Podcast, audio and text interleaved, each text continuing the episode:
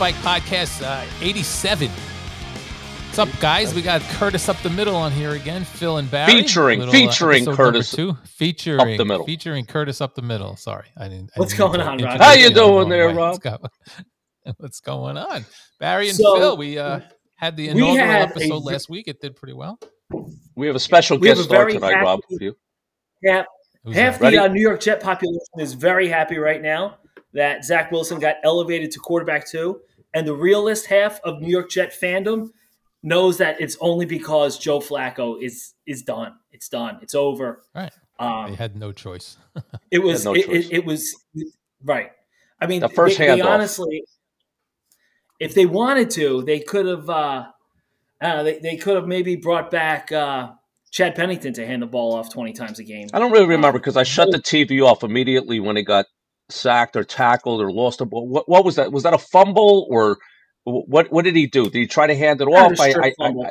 It's one of those. Let me put it this way: it's one of those things that happen when you were a kid and you put it out of your mind, and then you're an adult and you just go fucking crazy one day because you think of this event that happened.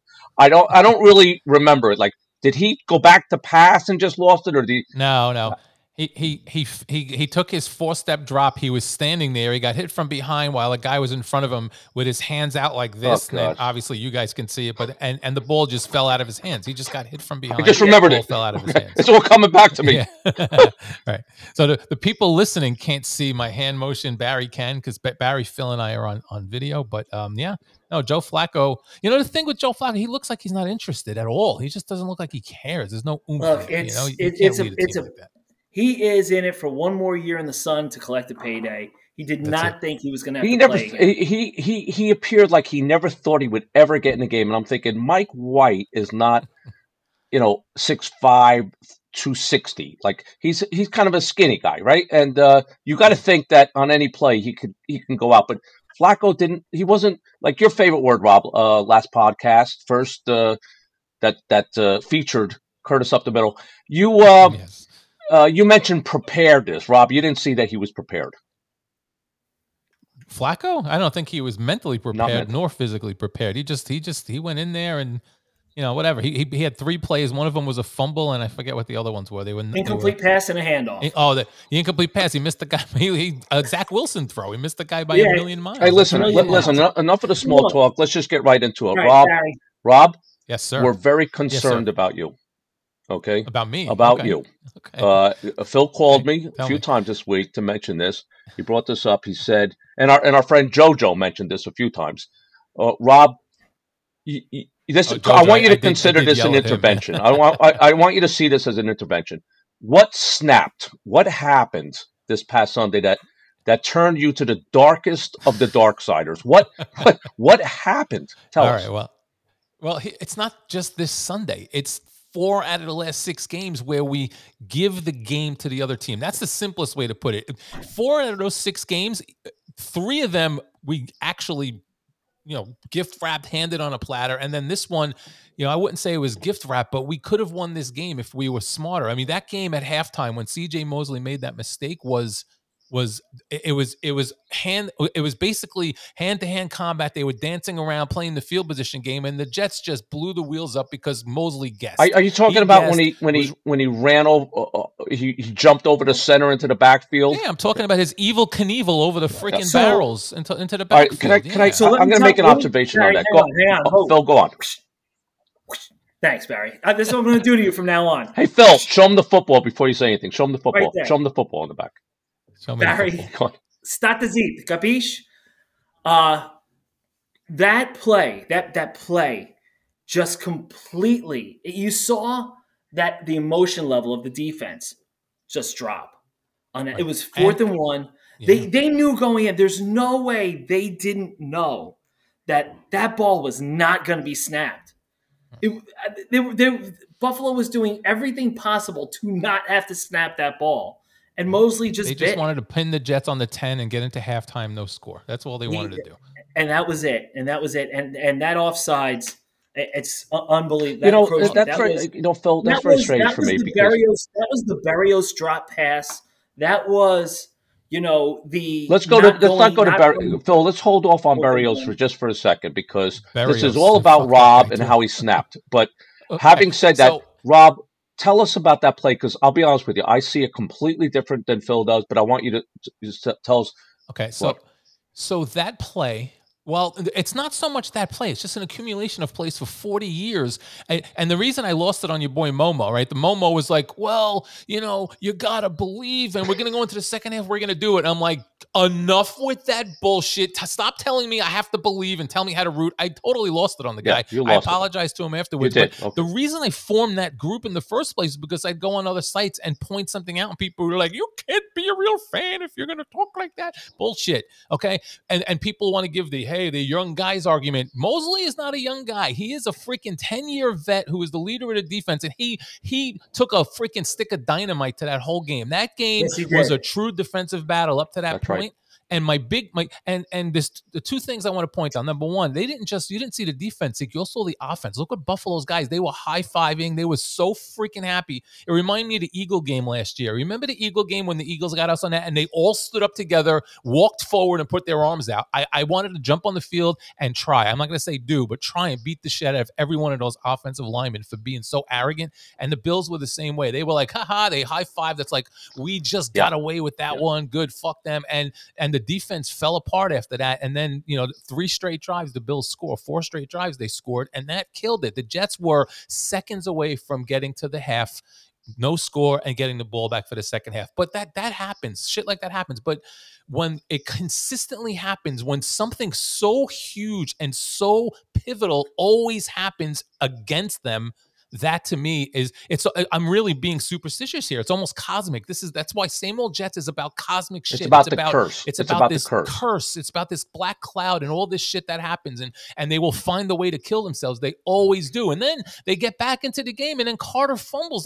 The Jets haven't put the ball on the ground all season long, and this guy fumbles in that spot. It just that. Well, let's just go back to that play for a second, because I want to respond to Phil. Which and play, you. Barry? The Mosley play. Right? The Mosley play. Okay. The Mosley. I was watching the game, and I looked at it this way. Josh Allen is going to just step over the line and get that 1 yard. That's not a big play for him. He 4th and 1. He needs 1 yard. He's getting 2 or 3 just by falling over. I've seen it over and over again, not just against the Jets. He does it consistently. So I was not bothered by what Mosley did. He took a shot, and I was like, I was kind of okay with it. I don't see that one play as defining the Jets in the first half. They did a lot more wrong to let up that touchdown. Barry, I disagree 1,000%. Okay, cool. If Buffalo goes forward on 4th and 1 and achieves that first down, if they push the pocket forward or if they hand it to Singletary, that's what I'm saying. It was a done deal.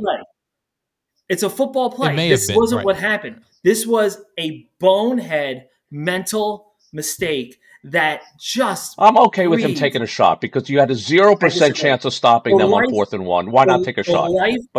The life that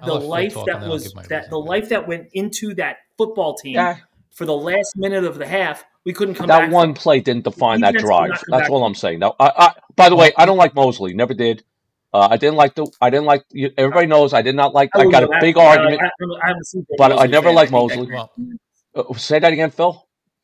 I think he's a tremendous defensive player. I don't like the fact that he sat out in the COVID year, and he's a captain of the team. He's the only guy in the team that sat out, the only one.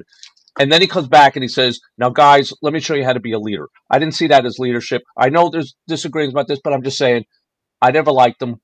I wanted to like him, but after he pulled that shit with the COVID thing, the only player on the entire team who did not play that year, and he's a captain, then comes back the next year and acts like, oh, I'm back now, so everybody listen to me in the locker room. I'm a big locker room presence. I don't like him. I never liked him, but I will defend that play, just saying that was a done deal, that first out. He took a shot. I'm okay with it. I'm going to tell you why it doesn't matter. Okay, here's why it doesn't matter. One of the biggest things I get on the Jets about, and so many other teams, is situational awareness. You have to be aware of the whole picture, not just the one play.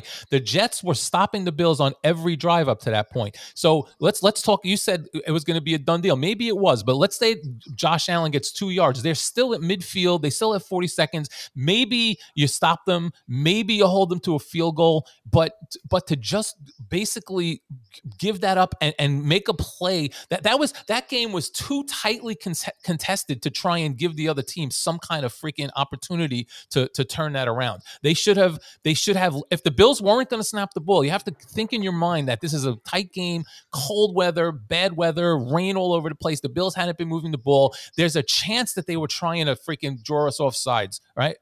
And we let them do that. I think that was a done deal for but Phil, no, what does our friend JoJo like to say? What does our friend JoJo like to say all the time? What's the saying? Let's agree to disagree on that one. Okay.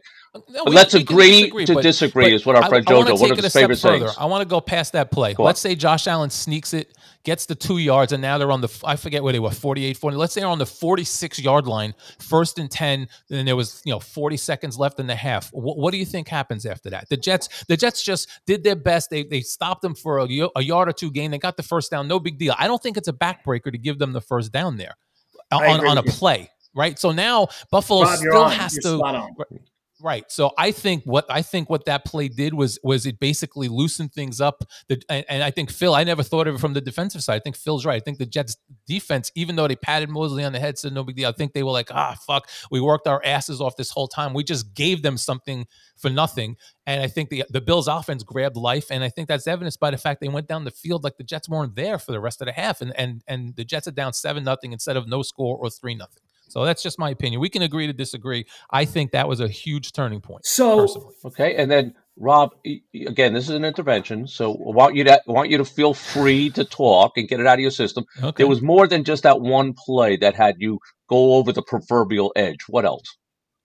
Well, I mean, I mentioned the Carter fumble. The Jets.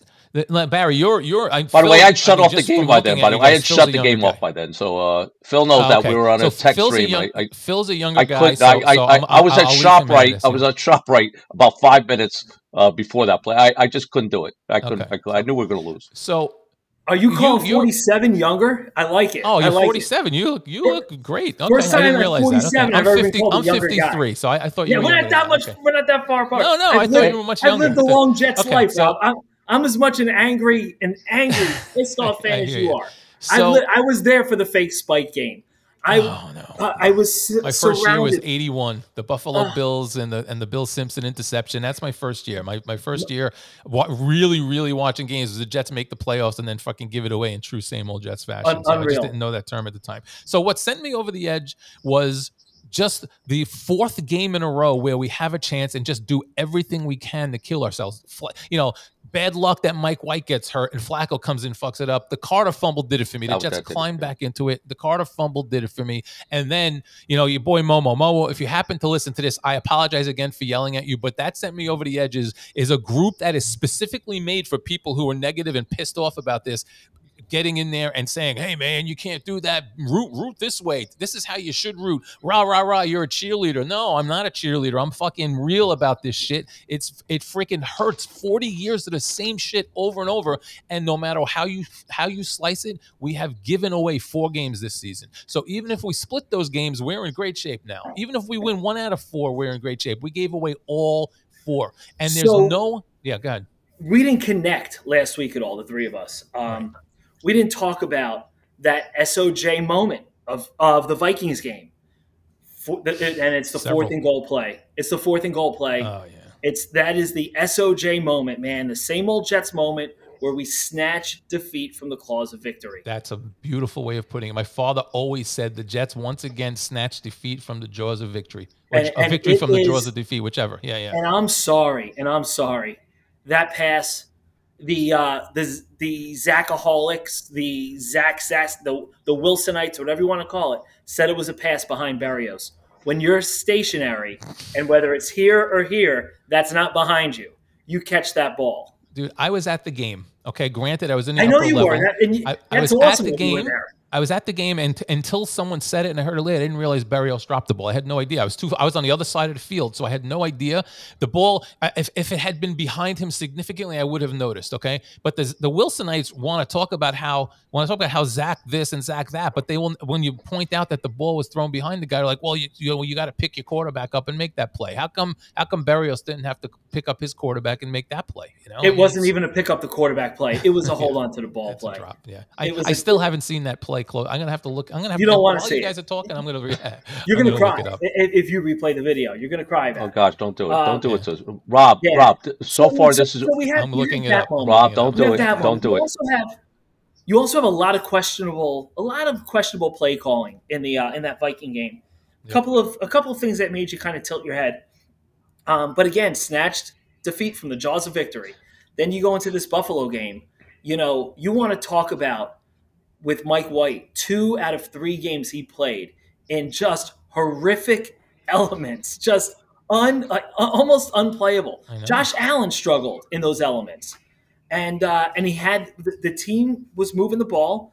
You know, what was really nice to see was the Buffalo gets that gift touchdown because of the encroachment. Jets come out in the second half and march downfield and tie it up. Bang, bang, 7-7. And what you have to do at that point, if you're the defense, you have to get off the field as quickly as possible and let your offense continue to have a little momentum. And the Jets couldn't do it.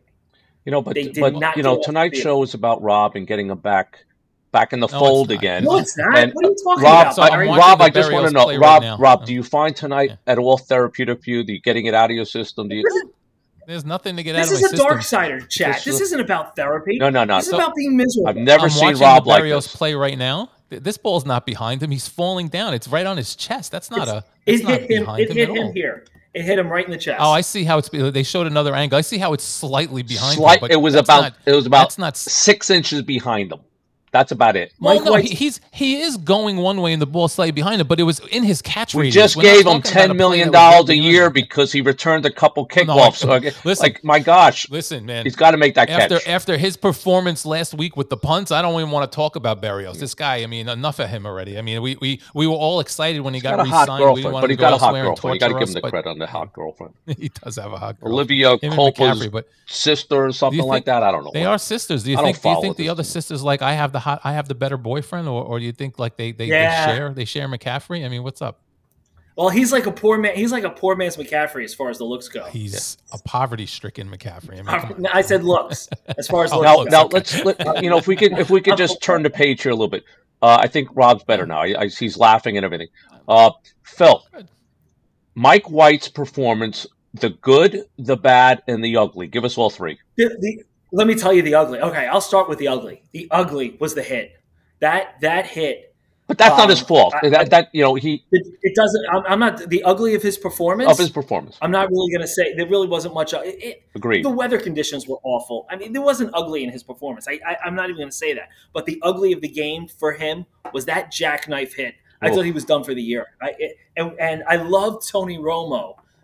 Quoting the Karate Kid, Daniel Russo's God. Daniel Russo, right? That was amazing. That was great. But you know, the guts and the selflessness that guy shows coming back out, and he came back out and threw a couple of darts. It was impressive. The good is exactly what I just mentioned. Yeah. The coming back out, that fourth down throw. Just the lack of fear. In a pocket, confidence. Knowing you're going to get slaughtered, because that offensive line was abysmal. And again, was it bad footing? Was it just the Bills' front seven was just overwhelming? Let's go with abysmal. Let's go with abysmal. Look at the difference in the run game between the game up at the Meadowlands and the game up in Orchard Park. The run game, the Jets' run game carried that team the first time they played. That run game, even though Bam Knight had a good game, they couldn't get consistent. No, he had a couple good runs, but there was nothing consistent that keeps drives going. There was a lot on Mike White. Yeah. I'm curious to see this week how Mike does with Zach one step behind. Breathing down his neck a little bit. So, but before we say that, Rob, defense, your thoughts on Mike White's performance. Okay, well, I will start with the ugly as well. Not so much the ugly as I am still not completely sold on him as an every down quarterback, but it's probably nitpicking. I will say that I was extremely impressed and have been extremely impressed with some of the throws the guy makes. I mean, some of the throws he makes, I'm like, oh my God, expecting something to happen, and it's right in the receiver's hands. You know, in the rain. Speaking of Berrios, that little rainbow we threw to Berrios, I was like, that looks like a terrible throw. It landed right in his hands, you know? So and then some of those darts he throws on third down where only his guy can get it. I love that. And, you know, and when he sold me, I'm still not sold like 10-year guy, but he sold me when he limped back out there and got on the field, and his teammates already love him, and they can't not love him even more after that. I mean, what guy walks back out on the field after breaking ribs? There's no doubt he had. Let me give you the ugly, and I want to get your both your feedback on this. Yeah, so I understand he's a guy who's known, you know, after his three games, he's known for this after three games. He takes what the defense gives him. But, you know, my son and I are watching the game, and one thing that we don't like about the Jets play calling just in general, but somewhat Mike White-ish, is third down and 8, and he'll throw a ball 2 yards and expect the guy's going to go 6, or, you know, third and 18 and he hands off.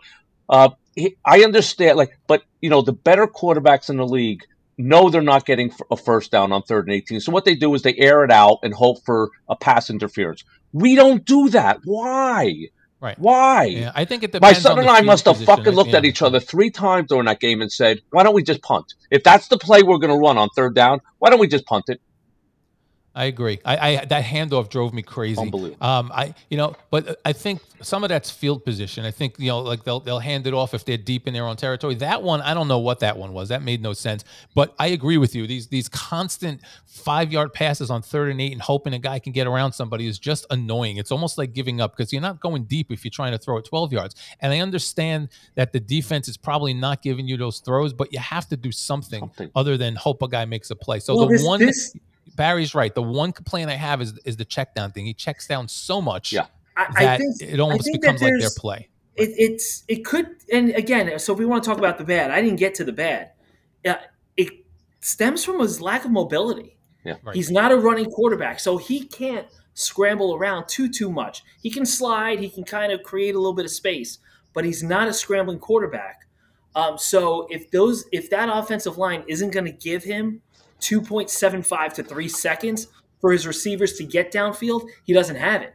He's got to dump off. Yeah. He has to dump off. You know, my son and I were saying to each other during the game, game footage from the coach box where you can see those third down plays develop and see if he had opportunities to get that ball 8, 9, 10 yards downfield, or if the pressure was on him too quickly that it's like, you know what, let me dump it off. Let's see if my playmakers can make a play and we can move the sticks. We were talking during the game. We're saying with his arm, if he had Zach Wilson's legs, that would be our perfect quarterback, right? Well, I mean, if he had Zach Wilson's arm with his legs legs. It's like, I mean, even his arm. Wilson's got a longer arm, but let's keep White's toughness and accuracy with Wilson's leg and arm strength, you'd have the perfect quarterback, but then he wouldn't have been a 5th rounder. We wouldn't have had him on the practice squad for all these years. He'd be leading a team to multiple Super Bowls by now. So let's talk about this week a little bit. Detroit's won a couple of games. You know, they're feeling good, but they're not how's Jared Goff in cold weather? How's this Bills front line against a top level defense? We'll see. I feel a little confident about this week. I feel very confident about this game. I'm not worried about really this game. I feel really confident about the Vikings game. I think this is going to be surprisingly easy, Phil. You agree? Nothing is easy. They're the Jets. Nothing's easy. There's nothing easy. They're going to make mistakes. They're going to make some great plays.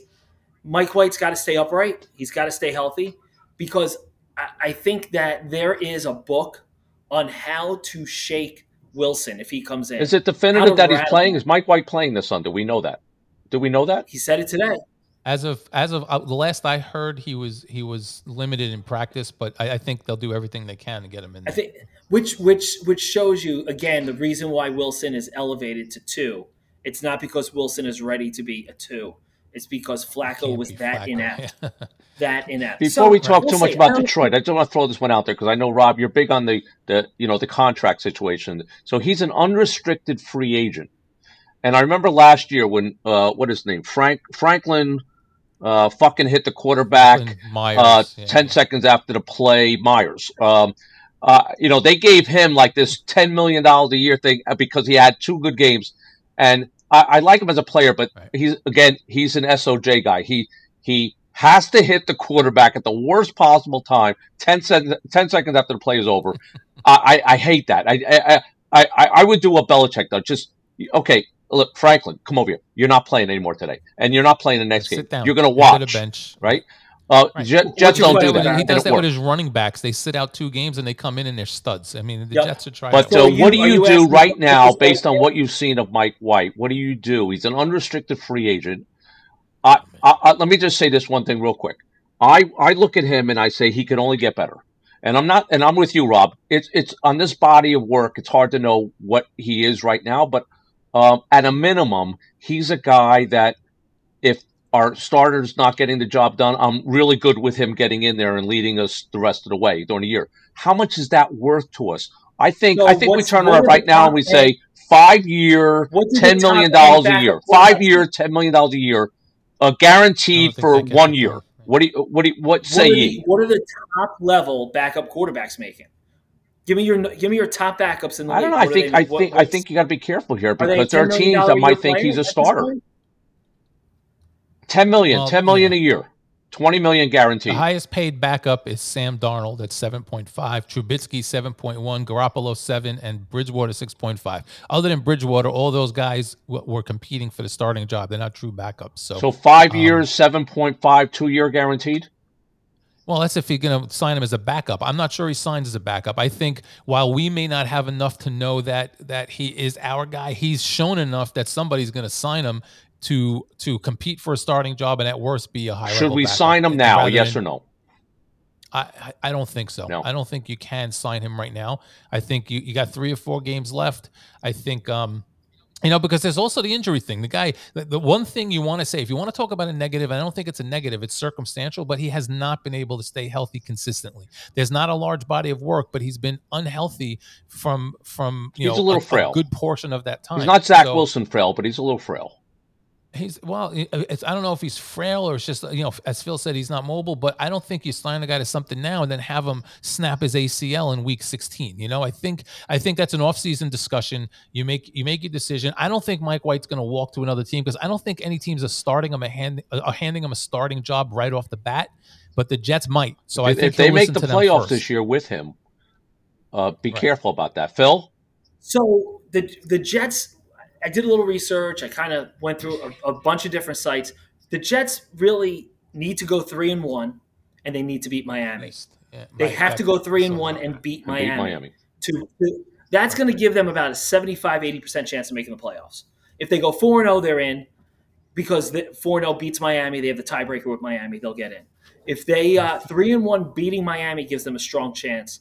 Yeah, somebody posted that. Yeah, it was 99% if they go 4-0. Yeah, it is 80% if they go 3-1 and beat Miami. If they go 3-1 and lose to Miami, it drops to like 54%. And if they go 2-2 and beat Miami, they're still 60%. If they go 2-2 to lose to Miami, they're down like 30%. Right? Yeah, it's over. Right. They need all that. Then it's going to be that typical New York Jets Week 17 scenario where we need this team to beat this team to beat that team, and we have to win by 22 points.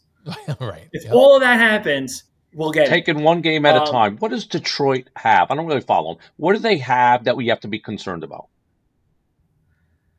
What does Detroit have? Great offense. They're very explosive on offense. They are. Especially in good condition. Jared Goff is having one of those years where, he's going to get signed to an extension. They were looking – initially it was going to be draft the top quarterback available, rebuild – not anymore. Yeah. Defensively, what do they have on defense? They're not good defensively, which is why they lost 7 games. Out of those 7 games, they gave up. They scored 35 points a game, and they lost. They lost in really high scoring games. So this is like the Bears with a better offense. So can we win this 31-27 instead of 31-10? Sure. Well, we don't have a shit defense. I mean, it's not like they have a very good offense, and we're worried. Well, I mean, we played great against the Buffalo Bills, who have a dynamic offense. Twice our defense played great against them. I don't know that I'm worried about Detroit. in their offense. So what you're saying is you feel the Jets have been in these crazy. Miami's got a dynamic offense. We shut them fucking down. Right. And this is going to be like a bursting of the dam, right? Yeah, they shut their third string quarterback. Who was their quarterback, Barry? Stop. Well, guys, Jets defense has played very well this year. Barry, it was like when the Jets played. Do you remember James White? Does that quarterback name ring a bell?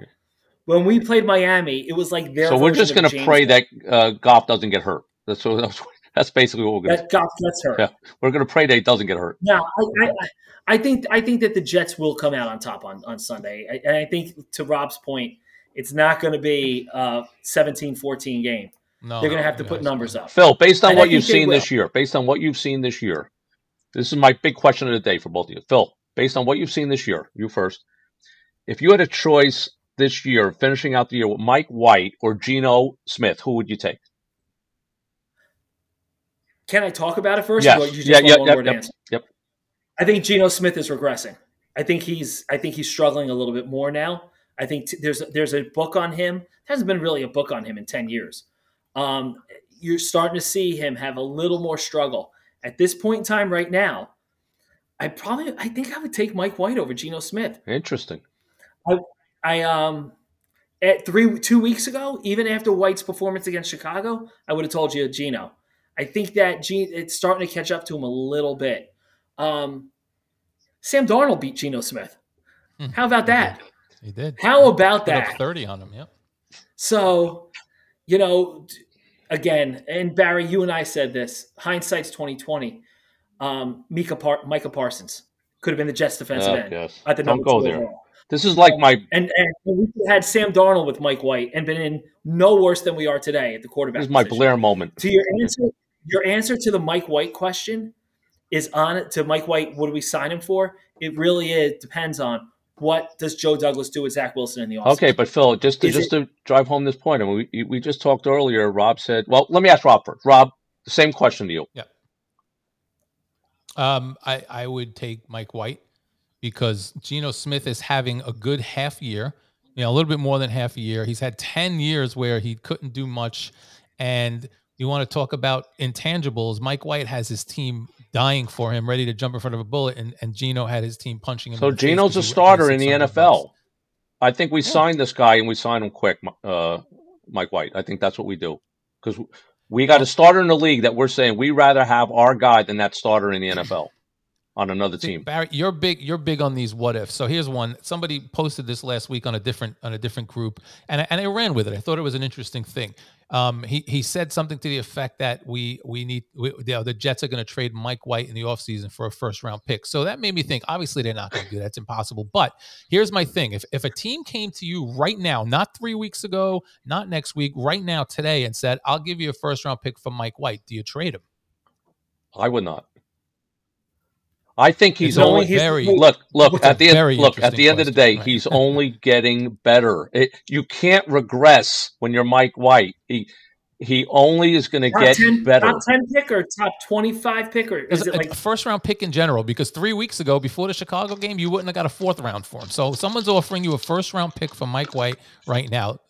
Not would you? Because obviously we probably all say no. Should you take that pick? So I brought this up on my solo podcast the other day and gave my answer. I'm interested in what you guys think. It's a fun exercise. If someone came to you right now with your first round pick, would you do it? All right. So I would say first round pick for Mike White.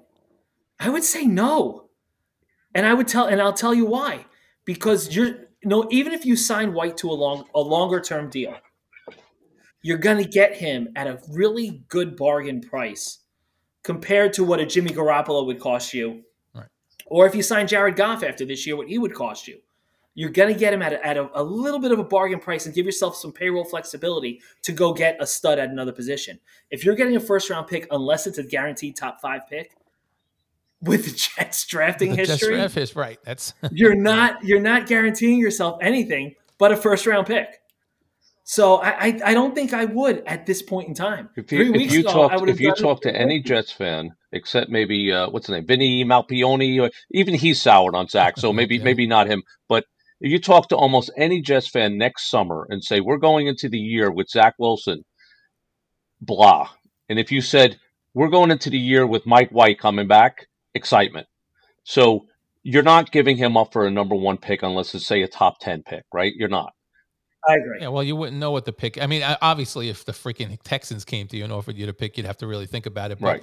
If the Niners came to you, you might not. So, but that isn't even the point. It's just theoretical first-round pick. Now, my answer was, if you had asked me this before the Chicago game, I fucking laugh in your face, take the pick, and run with it in my pocket. After he put up those games and you see how much the team responds to him, your answer has to be no. Yeah. Because even if he ends up not being the starting quarterback, you can't just trade him away for that reason. Because how many first round picks turn into a stud? It's very rare. It doesn't happen. You know, it doesn't happen that often. Sometimes they turn into pretty good players. Other times they turn into bust completely. But the chances of you getting a quarterback who can inspire his guys and being a pretty good quarterback, like he may be, I don't think you trade him for a first round pick right now. Again, multiples, you just said the key word, maybe. What is every first round pick? A maybe. They're all maybes, right? So you have a maybe with a little bit of a track record as opposed to an unknown. You know, we had another two. You have the maybe on the ability part, because a long term, you don't know if he's going to hold up. You don't know if his arm is strong enough for some things, blah, blah, blah. But you know for an absolute fact that he can inspire guys to play. He can make throws. I don't get the arm thing, because I didn't see, like I said, I watched it with my son. We turn around, talk a lot, call Phil halftime, talk about this. But I don't see a throw he can't make.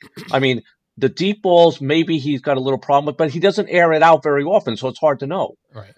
But do you see a throw he can't make? Some of those throws are amazing. Those sideline throws over the middle. Well, what I've seen is that the throws over the middle are bullets. They're great. The sideline throws make me nervous. They land where they're supposed to land, but they make me nervous. They don't look pretty, but they get there. They don't look pretty, and that concerns me. He doesn't have the strength to get outside. His sideline throws are Pennington-like. You hold Pennington, your breath. That's exactly what I was thinking. You hold your breath for those 4.5 seconds that ball's in the air, and they just land. And they land where they're supposed to land, right? But he throws those passes over the middle. He is not putting them. He's putting enough gas on them where they're really low danger throws, and the middle throws are the ones that should scare you. I have to ask you a question, Rob, and Barry. I want your answer too. It's my turn. End of the season, Jets go 3-1. All right, regardless if they make the playoffs or not, they go 3-1 in their final four games. What do you do in the quarterback room at the end of the season? You're Joe Douglas and you're sitting next to Rob Saleh. What's your take and Mike White starts all four games. You're 3-1, and he does well. Now, he doesn't have to be a stud, but he does well. He puts up quarterback QB1 numbers. All right, QB1 quality numbers. Not 14 for 30 for 102 yards and no touchdowns. Then I explore a trade for Zach Wilson in the offseason. I don't think you can go into next season and say, Mike White's the guy, Zach Wilson, you're done, sit on the bench. I don't think that'll happen. His camp will ask for a trade, and then you got all kinds of trouble. I think you explore a deal for Zach Wilson, get what you can, you make Mike White your guy if you're confident in him. And again, barring anything we don't know about or some kind of weird injury, there's no reason if he goes 3-1 and has a 7-game body of work like he does now, and with QB1 numbers, that you shouldn't have some confidence making him your guy to start next season. Barry? That's a good question. I don't see anybody giving us more than a 5th-round pick for Zach Wilson based on his work this year and last year. So I would hold on to him and let Mike White have the job, and it's his job to lose. And at least you got somebody with potential behind him. And let's face it, we've never had it's very rare that we have a starting quarterback, much less somebody behind them who's got potential. So that's not a bad situation for me to go into next season with Mike White starting and somebody who's got potential behind them. Free agent quarterbacks next year off the top of my head that have played this year, you have Garoppolo. You have Garoppolo. Listen to this next three. Geno, Sam, Baker.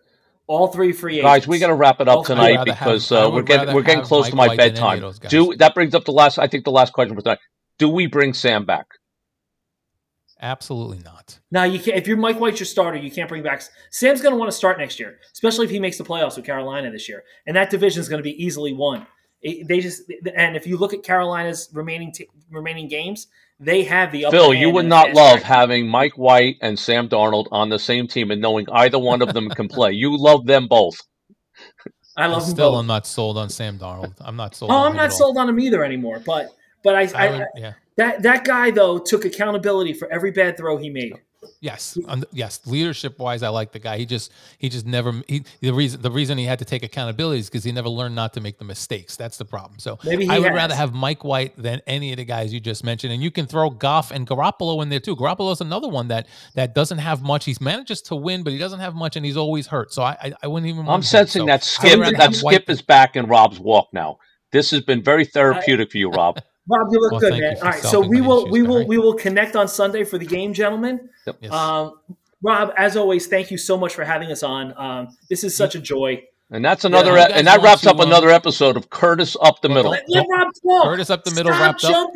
We're gonna finish it with a fake spike. We got 2 more minutes. Give me your best, your worst, and your real for Sunday, guys. Scores. What you think is gonna happen? Your best case, worst case, and real. All right, best case, defense. Defense does what defense does. Offense is going to do against that Detroit defense what the offense is going to do. 27-9 Jet win. Okay. Worst, Mike White gets hurt early. Zach Wilson comes in. They overpressure him. He can't handle it. Throws a pick. Does what Zach Wilson's been doing. Jets lose 35-17. What I think is going to happen, Jets offense is going to put up enough to cover. Defense will play well enough to cover what they need to cover. Jets win 24-21. Okay. Barry? I'd say best and worst is 37-13 both ways. So the best 37 win, 13 in a loss. What I think is going to happen, 27-14 Jets. I really think that. I really think this is going to be a cake. This is going to be a cakewalk for us. We're a much better team, as I said all summer long, Rob, and you didn't believe me. We're a much better team than folks really understand. Cakewalk. Right. Thank you, guys. Thanks for joining. We will speak over the next couple of days. It's Barry Up the Middle, episode number 2. Eventually, Curtis Up the Middle. I'm not up the middle. I mean, Curtis Up the Middle. Phil to the left. Sorry, it's Barry Up the Phil. You need to Barry Phil Up the Middle. Edit that out and try it again, big guy. Sorry. Barry's kind of in the middle of my screen right now, and he does step on us quite often. So you could call it Barry in the Middle, but Barry in the Middle. There you go. All right. Well, it's Curtis Up the Middle, episode 2. Eventually, I'm going to get you guys onto your own, so you could have your own show. That'd be great. In the meantime, it's been great having you guys, and rock and roll, brother. I will. We'll talk soon. All right. Be good. Have a good night. Take care, man. All right. Bye. Be good. All right. Those guys are crazy. So that's the Fake Spike podcast. I will be back later in the week with a preview show for the Jets and Lions, and give you the best, worst, and real of my own. And as always, if you want to predict the score, if you get the Jets score right, I'm going to give you a $25 gift card to Amazon or whatever you want. If you get the score and the winner right, so if you predict the score, the winner and the game, and the score, I should say, I'm going to give you a $50 gift card to Amazon or the store of your choice. Put your score prediction on the thread in Facebook if you're on Facebook, or you can email it to robthedarksider@thefakespike.com. So email me your picks, and $25 or $50 if you're correct. All right, take care. Episode 87 in the books. I'll be back later in the week.